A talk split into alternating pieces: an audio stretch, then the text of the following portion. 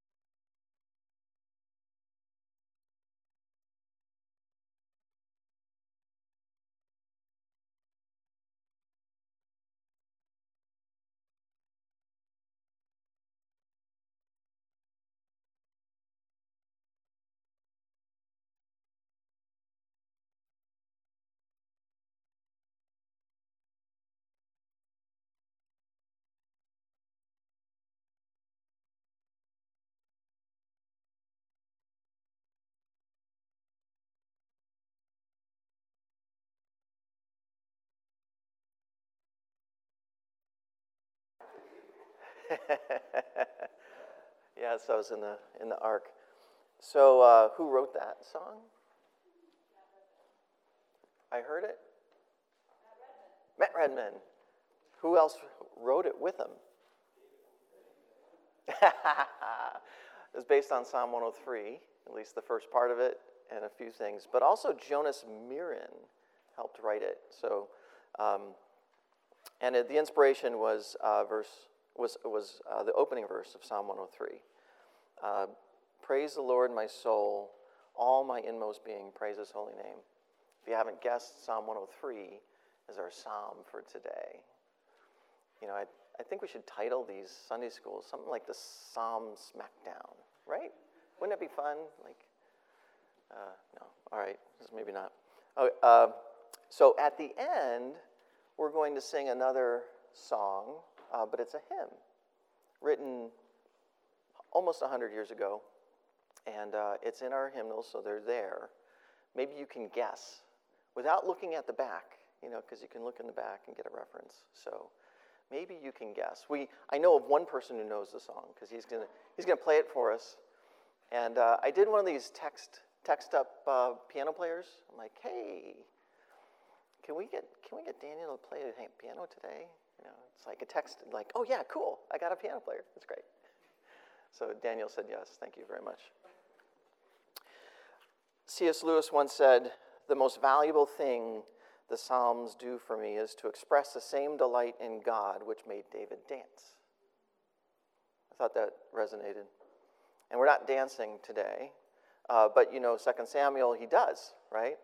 And uh, that's when the ark was brought into Jerusalem. He's dancing, and you probably know those stories. But I, I do uh, sense it does that uh, for me, the Psalms do. Hey, David, thanks for joining us. you, got, you got through the tornado warnings, I'm sure. That's great. Um, I'm bringing this up again. We talked a little bit earlier about this. Barfy stories are wonderful. I like Daniel Rowland's example of what, what it might mean to cry out. You remember, he says he cried out to mom and, and then he barfed. Um, I, too, I too have my cry out Barfy story in which my mom had a very different response. I'll save that for afterwards.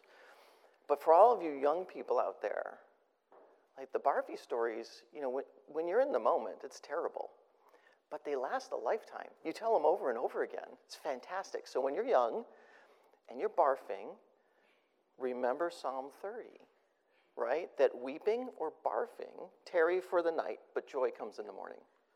Okay? So just an encouragement, right, Benny, when you feel really bad and you're sick. Um, today we're going to review Psalm 103 of David. I don't know if you have a hymnal, we're going to read it. Um, why this psalm? It, it seemed to capture something I couldn't express in my own a, a true and right way to praise the Lord. Um, I thought to myself that it was worth committing to memory. So, uh, why? Because it just seemed to do something for me when I would state it, that I could pray it, uh, I could um, I could uh, speak it aloud in times of fear. I could use it for praise. So um, I did. I memorized. It took me a while. I'm not that bright. And uh, I did it while Molly had courses at Middlesex. So I'd drop her off, and she would go to class, and I would sit there memorizing Psalm 103 in the car, waiting for Molly to get done with her class. So uh, killed two birds with one stone. But it's been with me ever since. And uh, it follows Psalm 102, and in Psalm 102, David is wondering why the Lord's hiding his face. Uh, he's in despair. Uh, Psalm 103 then resolves that a bit, and he praises the Lord in the delight that he has. So you can, you, you can feel that in the psalm. There's, it's really a, a, an uplifting song. He, psalm. He redeems his life from the pit. So he's just in despair and then he declares, I, who knows when these were written, but that will be a question for the end. So ponder as we go through 103 when do you think David wrote this one? But we start in Psalm 102 a bit where he's despondent. Then he declares God redeemed his life from the pit, Psalm 103. Psalm 104 goes on uh, kind of with, as a royal psalm, one of these that extols the greatness of the Lord, continues the greatness of the Lord. So we're going to focus at, on 103. Um, I look at Psalm 103 as a teaching from David on, on just how to bless the Lord. You know, how to live rightly before Him in the right relationship. And if, if you were to say, hey, let, let's praise the Lord by golfing this morning, that might be a little bit odd. You might, that might be a way that you like to do it, but might not be the way the Lord wants you to do it. And so uh, it, it, uh, it's, it's a teaching in itself. So it's important to know that how we should bless the Lord as well because he includes us within all of creation. At the end, he calls all of creation to bless the Lord. Well, how does all of creation do it? Well, it, it's before him as he created it, right? It lives, it exists before the Lord. That's how creation praises him. So I kind of look as at 103 as helping us live before the Lord and to praise and bless Him in the way He wants us to do it, um, and the way He calls us to do it in a proper relationship. So it has a couple, you know, intended purposes. We can use it for ourselves, but as, as well, it's a way to just live before the Lord and not worry that we're doing it wrong, right? So, with that, uh, as, as, we, as we go through today, we're going to read Psalm 103 first. We're going to do that. Then we're going to pull out some categories from it and uh, kind of talk about some of the words, the prevalent words that you see. And we're going to get some help from our Redeemer thespians. We have four thespians who are going to help us pull out some words uh, from, from the scripture. So we'll do that. We'll review the theology and the promises. Remember the big question I'll ask at the end when do you think David wrote this? Keep that in the back of your brain, like some participation from, from the group. Um, we'll also kind of just discuss a little bit of practically how would, how would we use it. So if you too were to memorize it, how would you use it? Um, and then we'll finalize with a hymn that you're going to all try to guess at. So, in the back of your brain, think what hymn, without cheating, what hymn uh, is in our Trinity hymnal that uh, Great. With that in mind, I'd like a, a, a, volunteer. There's 22 verses. Some say that this mimics a little bit the Hebrew alphabet 22. Um, I don't know if there's alliteration or starting points. I couldn't figure that out. It just seems like there's 22 verses and there's 22 Hebrew alph- alphabets. But um, uh, so I'd like you to read it. Uh, any volunteers? And there's only one caveat. I'd like you to read it with enthusiasm. You know, not the not the straight reading, but the but the upbeat reading. Okay? Any volunteers? Oh, we got one. Go for it. Brendan. Yeah. Maybe stand. Thanks.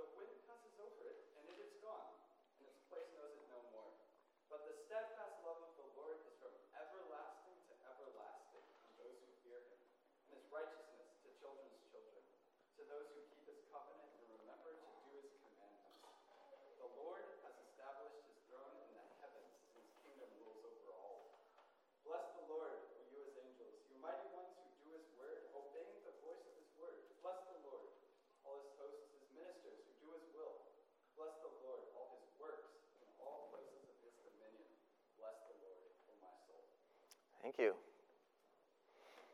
Feels like we just stop Sunday school now and we're done, right?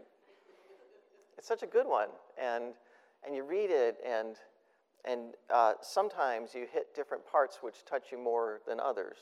Uh, as for man, his days are like grass, and that's like ooh, and somebody just die on uh, die on me, and so then boy, that that you you recognize that, but then there's the the the flip side He's from everlasting to everlasting. So you might have died, but, but the Lord's there, right? So the stuff pops.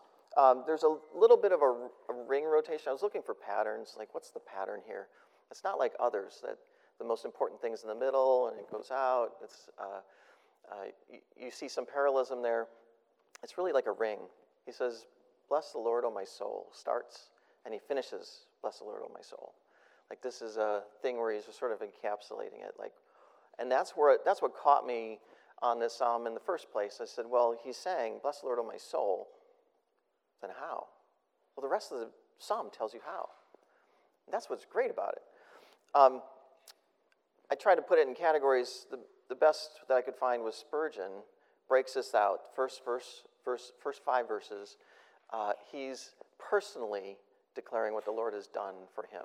So this is a psalm of David. We don't have to guess at that, and it's what the Lord has done for him. Uh, and you pick you pick this out. Um, you know, he forgives, he heals, he redeems, crowns with steadfast love, mercy, satisfies you with good. That's all that, that uh, first part. And then there's a big bulk of it, 6 through 19. These are going to be just declaring the really the attributes of God. It's almost, you know, when I started running through this a bit, like what is the structure? It's like declaring back to God who God is. Just attributes, just goes on and on and he keeps going. You see a little bit in there the play on who man is versus who God is. So that's where the relationship part starts to come together. Who are we before the Lord? And keep declaring to him his wondrous, who he, who he is, how wondrous he is. And then the last part uh, is a call. So the first is a, a kind of a call to himself, right? That's a personal thing.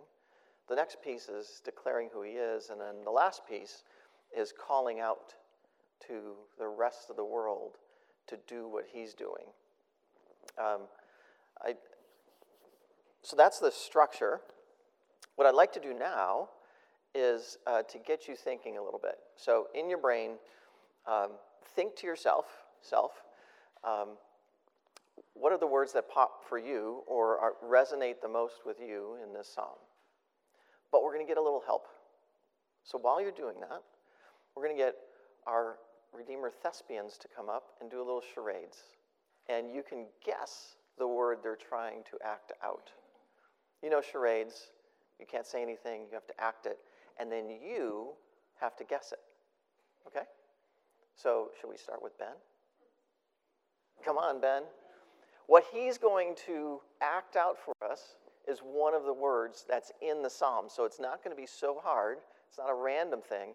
It's in the psalm somewhere. Okay, so Benny, here, let me, let me, let me, I get to cheat. I get to see what word he's. Who got that? Wow, awesome. That was fast. That's, that's, I don't know, you're gonna have to, what was that, like two seconds? So, uh, crown, uh, let's just start with that word.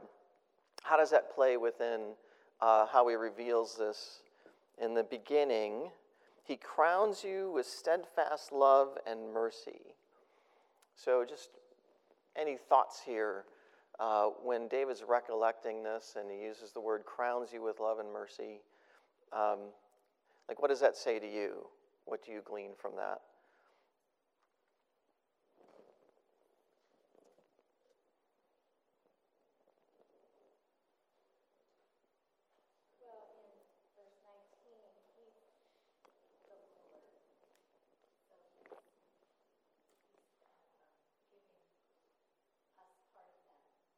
Mm-hmm.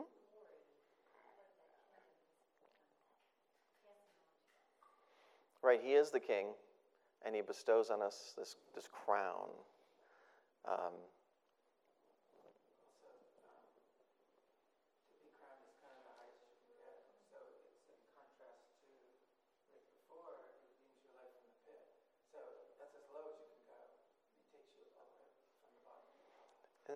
Really good point. So you're going to see that same theme. Uh, this is like one of those, you know, dramatic psalms. He, he swings to s- such extremes to make the point, right? He, he redeems your life from the pit. The pit is the place that animals were trapped, where we know Joseph was thrown. Like we know so many things. What happens in the pit? Terrible things. Uh, and he redeems you, but then sets you up and, and crowning you. And it, he points out that this with steadfast love and mercy. So this steadfastness, this consistency. But the mercy part is um, you were you were you should have stayed in the pit, but you are now uh, redeemed. Cool. Any any other comments on crown? I love the conversation.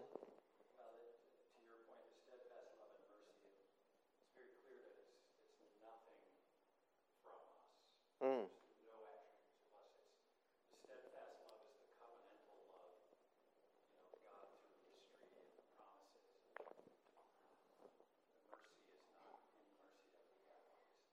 Yeah.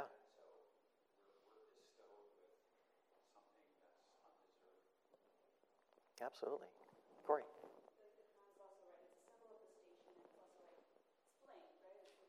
It's bling. Yeah.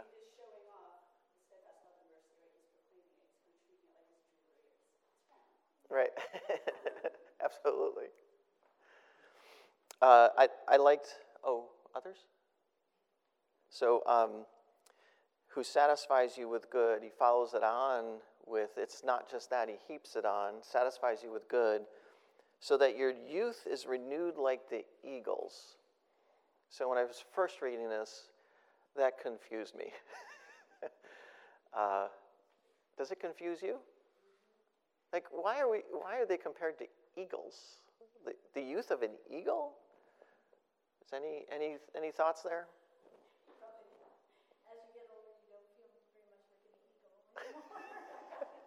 You, you can't soar. Yeah, you can't soar. You know, you're more like a vulture. Is that what you're saying? Yeah. well, here, and, and we'll see it, there's other uh, references to eagles in Scripture, and a lot of it refers to youth and vitality. And I would, I would say that this is pointing to spiritual youth. Uh, you know, because it doesn't, it doesn't make sense that this is pointing to just that you're going to live forever young, right? It, like your youth, like that your youth is renewed like the eagles. And I know it talks about like youth is in that term, and eagle, this idea of, of youth and, and enduring strength. Uh, but I think the reference there is that, you know, he's, he's crowning you with steadfast love and mercy, that you might live before him with spiritual fervor forever. You know, this is the, the opposite of, of complaining, I would say, in our lives, or grumbling, which the Israelites were accused of, and they were judged for grumbling. Couldn't go into the land. They grumbled, grumbled, grumbled, grumbled. And, and I only bring that up as a self confession, like David. I'm a grumbler. Sometimes I don't say it out loud, but I'm a pretty good grumbler. Teresa.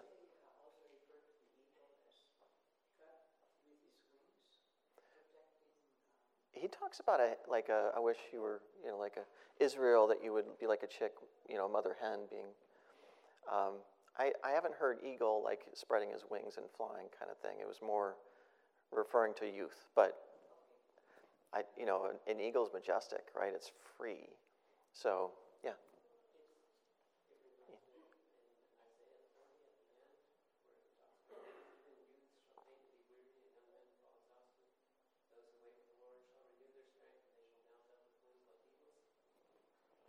Mount up with wings like eagles. There you got it. Yeah. So he just mentioned Isaiah for. Any other thoughts on eagles? Am I wrong? I mean, you could say, no, you're, you're, you're silly. Uh, he, he, we're going to live forever in heaven, so we're going to always be youthful, maybe. Tim?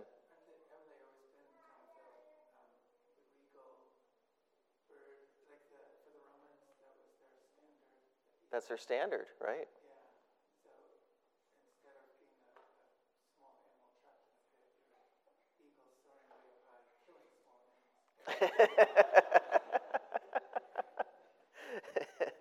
yeah, uh, I would agree that there's this, this idea of um, uh, above all in the heavens, right? So the eagles would be like that, soaring right? I like it. Okay. Uh, another thespian who would like to volunteer? Maybe from this side of the room? Daniel? All right. He not only plays the piano, but he can dramatize words.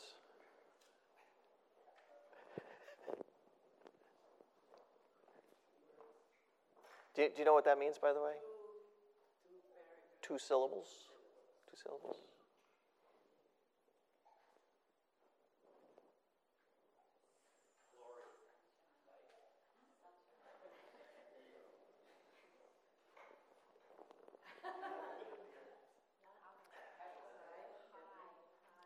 Did someone say it?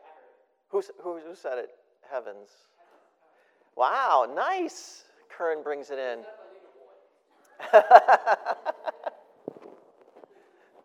thank you, thank you. Any applause for the heavens? All right, excellent. So, uh, let's see, which verse does the heavens come in? Let's see. Maybe you can find it for me. 11? For as high as the heavens are above the earth, so great is his steadfast love to those who fear him. So uh, you see this uh, dramatic statement as high as the heavens are. And, and we know, you know, SpaceX is now flying up into the heavens and they might get to Mars. But isn't that a short distance as compared to what their heavens really are? Like they're expansive.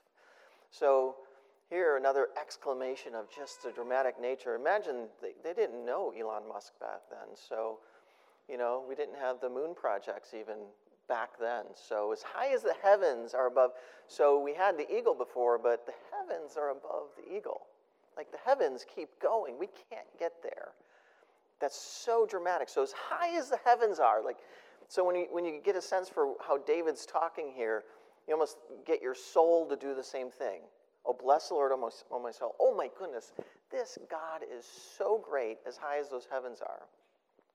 And then he follows it up um, as far as the east is from the west. Like, do they touch? Do the east and west touch? They can't, right? Because if you're going east, you keep going east.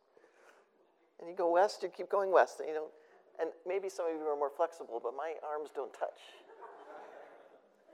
It's like, so as far, so what does that do? That assures us that before Him, what does He say about it? As far as the east is from west, so far does He remove our transgressions from us.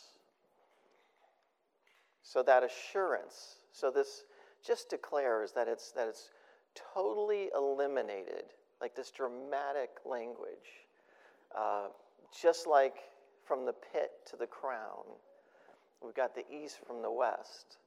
We've gone. It's totally gone. Does he remove our transgressions from us? So, thinking about David writing this at a point, he's just realizing this and recounting every one of these things are coming into his mind of just what has the Lord done uh, for him.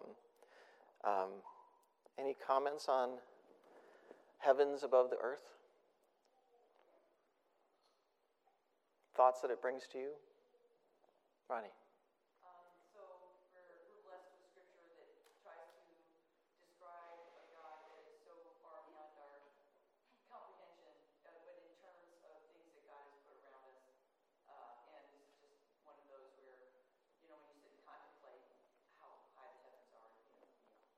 Yeah. Or in all these other things, like Eagle, it just gives you these sensations of, of greatness, and um, you know, you've all kind of stuck your head out the window in a car. You feel the breeze, feel like your face is kind of exhilarating, you know, the, the Eagle, whatever. All these things are trying to convey to us um, the grandeur of God, which we'll know in, in full when we get to be with Him. But right now, it's just deeply maybe um, you get to see these glimpses which are fascinating and encouraging.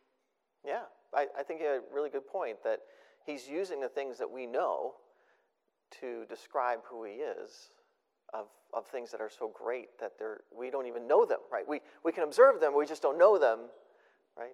Ginny? Yeah, Heavens declare the glory of God. You're, you're, you're starting to recount a whole bunch of things you're hearing in other Psalms, right? So it's another way that this, this one brings a lot of things together is you're hearing echoes of other Psalms in this one Psalm.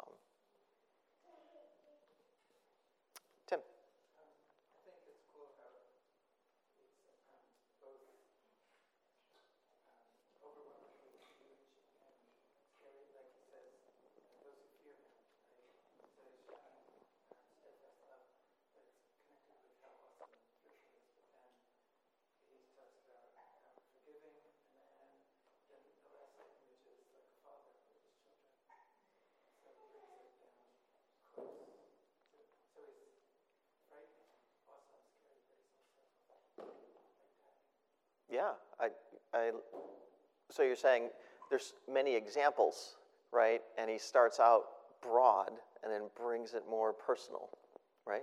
Yeah. He starts out personal in the, in the beginning of the psalm, but then he weaves it through uh, in the middle. Uh, let's just bring up that just briefly. As a father shows compa- compassion to his children, so the Lord shows compassion on those who fear him. Uh, when, when you read that as a father, speaking to fathers here, uh, what does that speak to you? Uh, does it give you fear? Uh, is, it, is it a joyful verse? Uh, is it uh, troublesome? What's your perspective?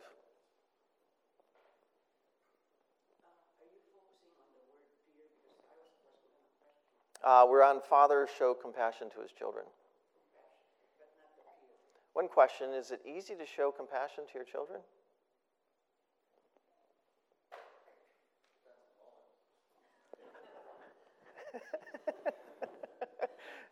I think you nailed my, my initial impression of that was I'm not worthy.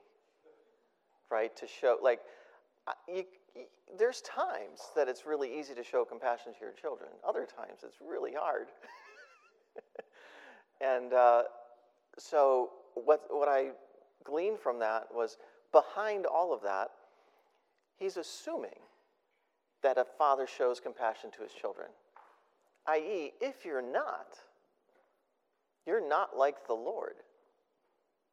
So, therefore, how do you live as a father before the Lord God Almighty as He's treated you with steadfast love and mercy? And in this particular instance, compassion uh, to your children right?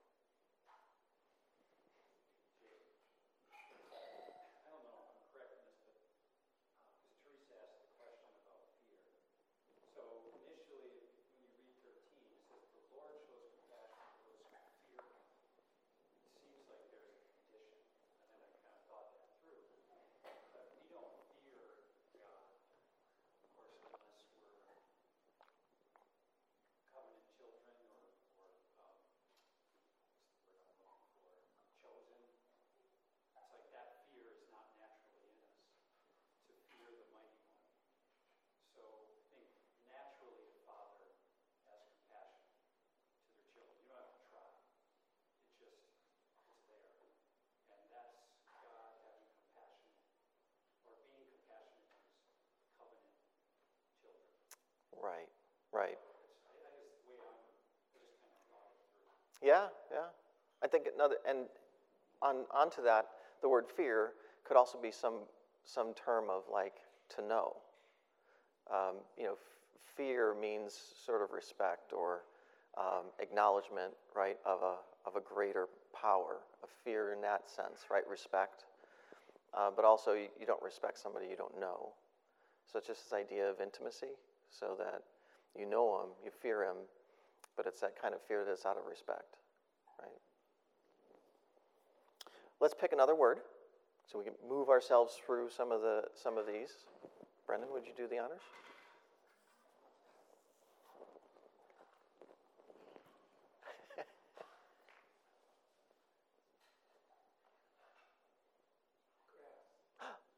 Tim, wow.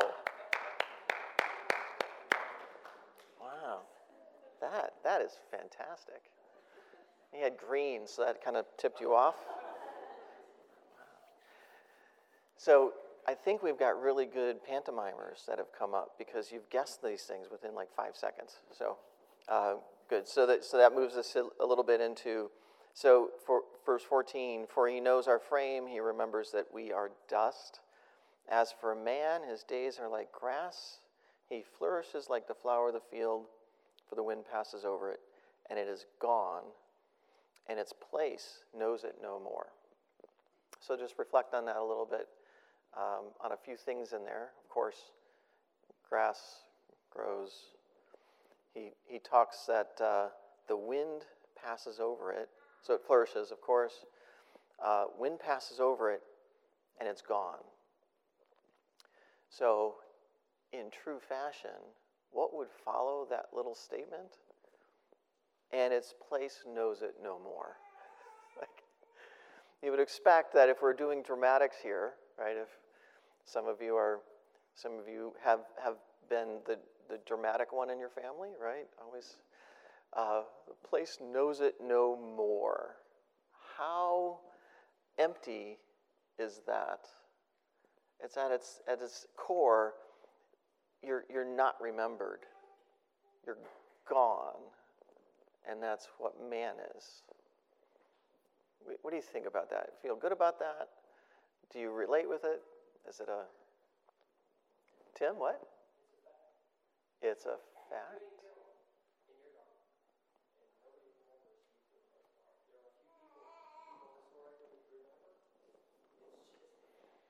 Yeah. Yeah. Teresa? Well, when you think about it, um, nobody remembers anything about anybody because uh, I was looking at some of the inventors that we've had in the past.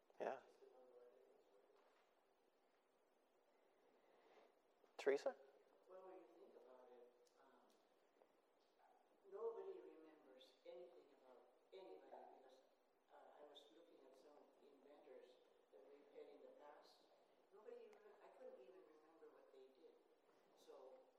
I know. Except something like Gutenberg, right? And you're like, oh, yeah, he's got the Gutenberg press. I know that. Yeah. Fairbanks or any of the other things, Yeah. who's going to remember us who invented nothing? Yeah, who's, it's, Teresa's bringing it to an all time low. So if you haven't invented anything, it's like you never lived. no, you, but, but that isn't at the point. I saw another hand. Ronnie? So here we are, a contrast. It's very helpful for us.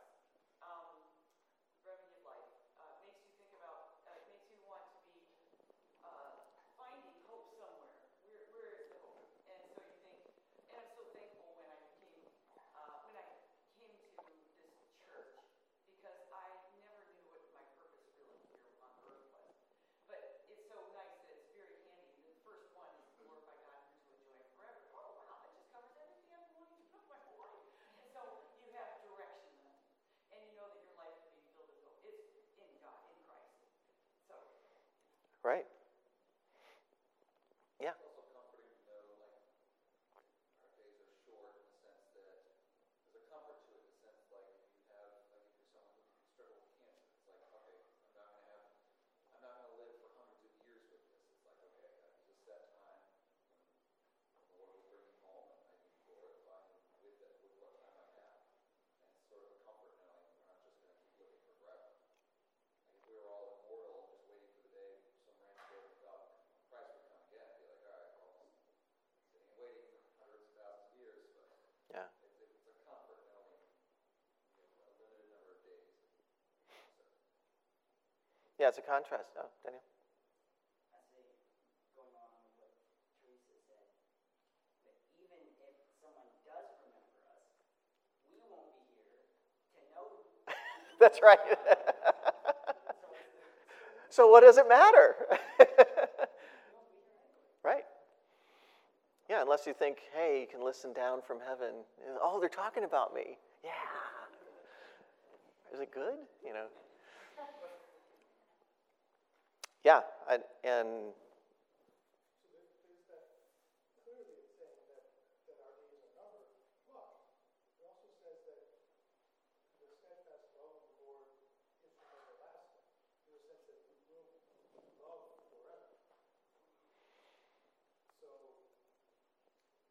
Heaven, right? Right? And that's, that's where I was, where I was going to go next. So we're at the lowest of the lows, and then we get a, a word that we're not pantomiming steadfast. Steadfast love of the Lord. It comes up over and over again. And it feels like, you know, we'd want, you know, Max McLean here to say it properly, but it's like, you know, as for man, his days are like grass. He flourishes like the flower of the field. The wind passes over it, it's gone, and its place knows it no more. And then Max would come up and he'd say, But the steadfast love of the Lord is from everlasting to everlasting on those who fear him, and his righteousness to children's children, who, to those who keep his commandments, to remember to do his commandments. Right? This big, bold declaration, but, right? Whenever you see that in Scripture, it's a great contrast.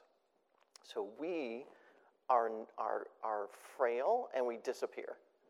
Even disappear worse because we don't even know that we've disappeared and people are still talking about us. And then the steadfast love of the Lord goes on, everlasting. And, um, you know, I think, I think to your point, it's, it's that it is everlasting. We just happen to be a different part of that creation and that He knows us from generation to generation. And so there's, there's that assurance, right? Eternal life is that assurance that we'll be with Him some, somehow. It doesn't necessarily declare all of that. Um, and then it finishes there the Lord established His throne in the heavens, and His kingdom rules over all. So back to the heavens, back to this throne this declaration that He is over all. And once again, where do we fit? Well, we're His creation. We should talk back to Him who He is. That's what this, this does. Thoughts here? Any other thoughts? Tim?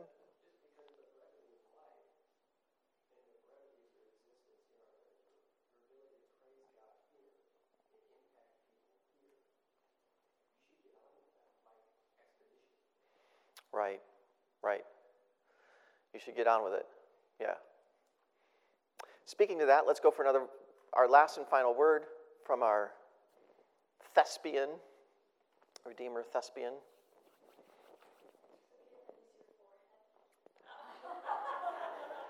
The, the request was to use my forehead. I'm a little, little concerned. uh, granted.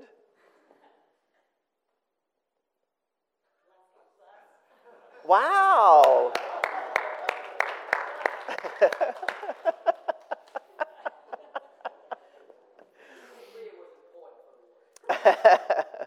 so bless starts in the beginning and comes to us at the end, right? Um, what, Daniel, you or Brendan, I'm not sure which one of you talked about bless last week. What did you say about bless? Recount for us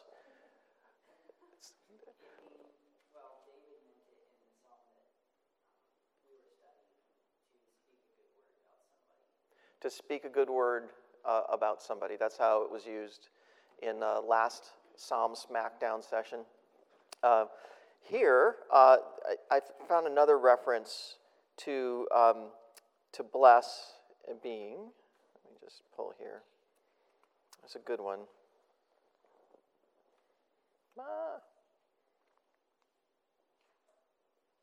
Where do I have my notes?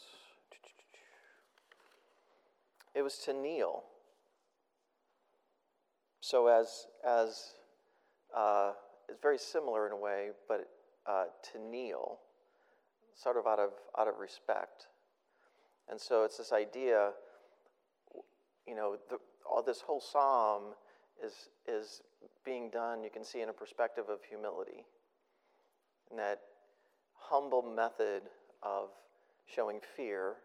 It's enabling us to um, express back to the Lord in the proper attitude that He deserves. And I don't think we would do this to the Lord Himself, you know, kind of, there's a little flipping. Uh, but David's calling on his soul to do it in the beginning with all his being, like everything heart, mind, soul. and uh, it got him to dancing as well, right? So, not going to dance here, uh, but but that's what that was the response of him. And then at the end, he says, "Bless the Lord, all owe you His angels, you mighty ones who do His word." What a great reference directly to angels doing His word. Pretty cool. I think it's really straightforward. Uh, obeying the voice of His word. Bless the Lord, all you host, His ministers who do His will. I think that's a call to generically all, right, uh, that do His will here. And then all His works in all the places of His dominion. It's just like every animal, every creature, and um, finishes up with, Bless the Lord, O my soul. So thank you to our thespians. Um, let's move to a few things theology. These will be kind of quick portions and call outs. Um, there is something that Mary does in Luke, which has some references back to Psalm 103 and similarities. Uh, Mary's Mag- Magnificat. If you recall that, that would be from Luke 1 and uh, verse 46. My soul magnifies the Lord, and my spirit rejoices in God my Savior. And so this is as she's with Elizabeth, right? And the babies say hi to each other uh, in the womb, and then she declares out and she speaks out. And then in verse 50, and his mercy is for those who fear him from generation to generation, right? A direct relationship to Psalm 103 and the calling of generation to generation. So that's, that's pretty cool. Um, that's kind of the only place that I saw some New Testament references back to 103 specifically. There's tons of references uh, to Psalms, of course, but this one was direct. Um, just to call out, we, we talked about this word remember. I thought it would be pretty hard to pantomime, so I didn't give it to anybody. But uh, the word remember here is used in two directions. So he remembers our frame, that we are dust. The Lord remembers us. Whenever you hear that in Scripture, uh, it's, it's him not, not the opposite of forgetting, right? It's him acting upon his own word, remembering his creation there. But then on the flip side, um, it's used for us to remember. So this whole psalm is in a way that we would remember the Lord and his steadfastness. So it's by, used bidirectionally in this, and then I think the whole psalm is how do I remember the Lord? Well, I remember him through all of his wondrous acts and his attributes. And as you see, you can see that throughout this whole psalm. Um, so, a couple things, maybe just a, f- a few, um, just think this way.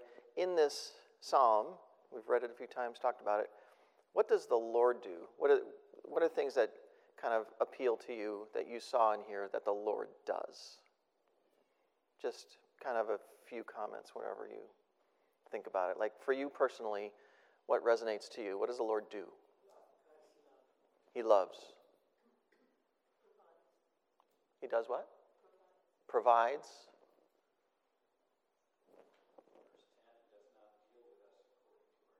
Does not deal with us according to our sins. Does not chide. Will not stay angry.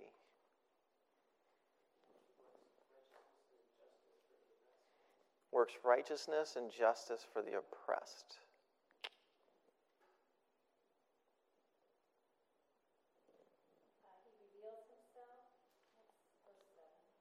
He reveals himself. He's knowable.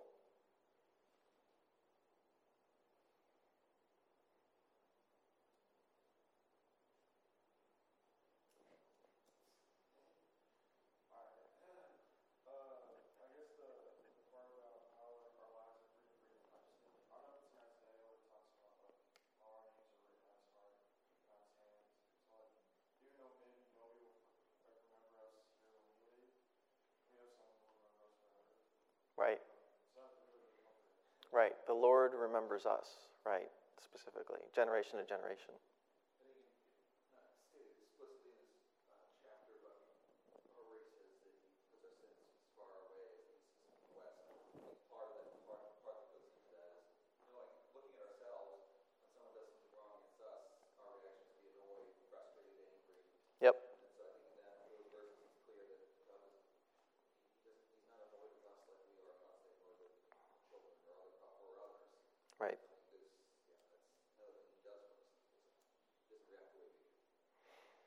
So I'd, I would, you know, encourage you, um, times of fear, depression, whatever, read this.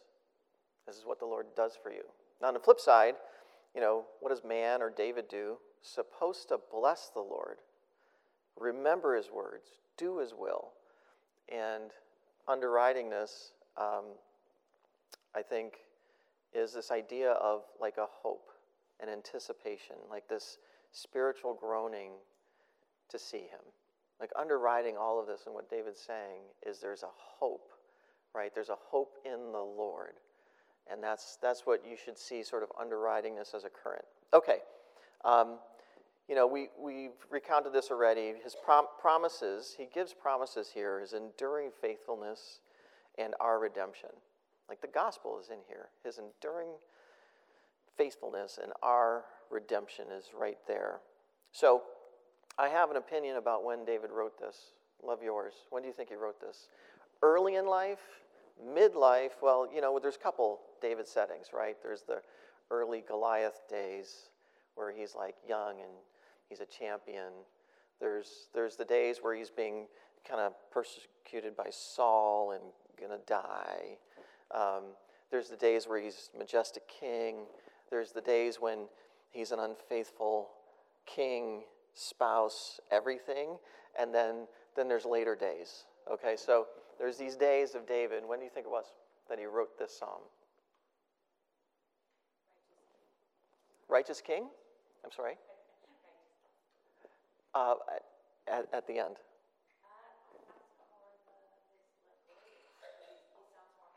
Happy. So he's when, when the kingdom's good and he's ruling. Got it. Not a depressing one, certainly. Uh, Ronnie? I would say near the end, because he's, what sticks out to me is that, he's, it seems to me that he's he's making a very strong statement that he is not holding, God's not holding his sins against him, and David, David sinned gravely, you know. There you go. The sin and the forgiveness part. Big. He forgave me of big things, and he's trying to like, I hope he forgives me of big things because I've done big things. Yeah. Others? Tim? I knew about for uh, a little while after he um, lost his first child with Bathsheba. So, because um, um, you mentioned the song before this, that he's groaning and he's in great despair, um, which he was. And then when it was over, then it was like, God, God forgive me, and he moved on Right. Yeah, I think you're you're zeroing in on this. Um, the if you look in the psalm and you, you've got an electronic version, it links to words, and as you start hitting them, almost every sentence has some link back to another psalm. So my as I was going through that, I'm like, oh my goodness, he's recounting other songs he's written. Right, a good poet, kind of figuring his own- self out. So there's that. But uh, I think maybe more importantly, Charles Spurgeon, once again, um, suggests that it was written later in life as seen by the psalmist's focus on his frailty of life and his, quote, higher sense of the preciousness of pardon because of a keener sense of sin. It's this idea of a life lived in realizing that he's just sinful at the end and he need a redeeming God. So there's that. Okay, so we're going to sing a hymn to finish. And uh, which hymn are we singing? Daniel, don't tell him. Which hymn? Which hymn do you think? Tim? No, we don't have Andraé Crouch's. No, no. Um, no guesses? Any guesses? You can't be wrong. A guess means just a guess, yeah. What's that? Before the throne of God. Good guess. Not that one. Uh, this one was, uh, let me give you a hint. Um, a Christian hymn. It draws from 103, written by Anglican divine Henry Francis Lyte. First published in 1834. Did not a, that wasn't a clue. You're not a follower of Lyte. He's, at least his hymns remembered, right? He's forgotten, long forgotten, uh, but uh, his hymn is remembered here. Um, Let me make sure it's the right one. It's hymn number 76. Drawing it out, ring a bell yet? You're like zeroing in, you're like, oh, I knew it was that one. Praise my soul, the King of Heaven. So why don't we stand and sing as we uh, finish?